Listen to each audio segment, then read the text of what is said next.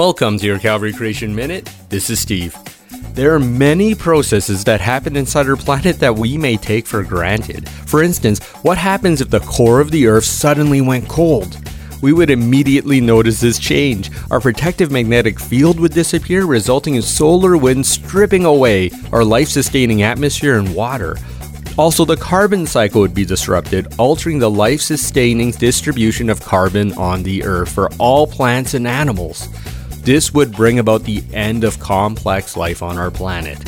Although this thought experiment is an excellent reminder of God's incredible design and foresight in the creation of our planet, secular scientists are still struggling with a valid explanation of how Earth's core came to be. In a 2018 paper published by Case Western Reserve University, the authors claim that Earth's inner core, quote, shouldn't exist at all. The evolutionary story of Earth's formation sounds very different than a reading of Genesis. For instance, it states that the Earth began as a very hot molten ball of metal. The problem is that this story doesn't easily explain how our Earth's present-day core developed, which is composed of a solid center and molten inner core.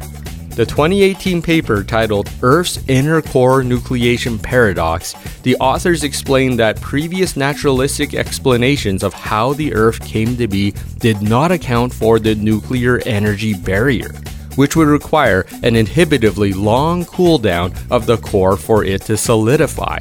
Funny enough, nucleation theory has been a recognized scientific field that has been tested and verified for the last 100 years, but failed to be included in previous discussions of the evolutionary Earth history.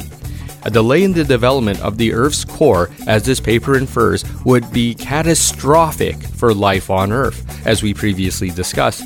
This throws a proverbial wrench into the entire evolutionary story of how the Earth and life came to be. In contrast, there is no paradox in a biblical position of Earth's origin, which can be read in its entirety in Genesis chapter 1. To learn more, contact me at creation@calvarychapel.ca.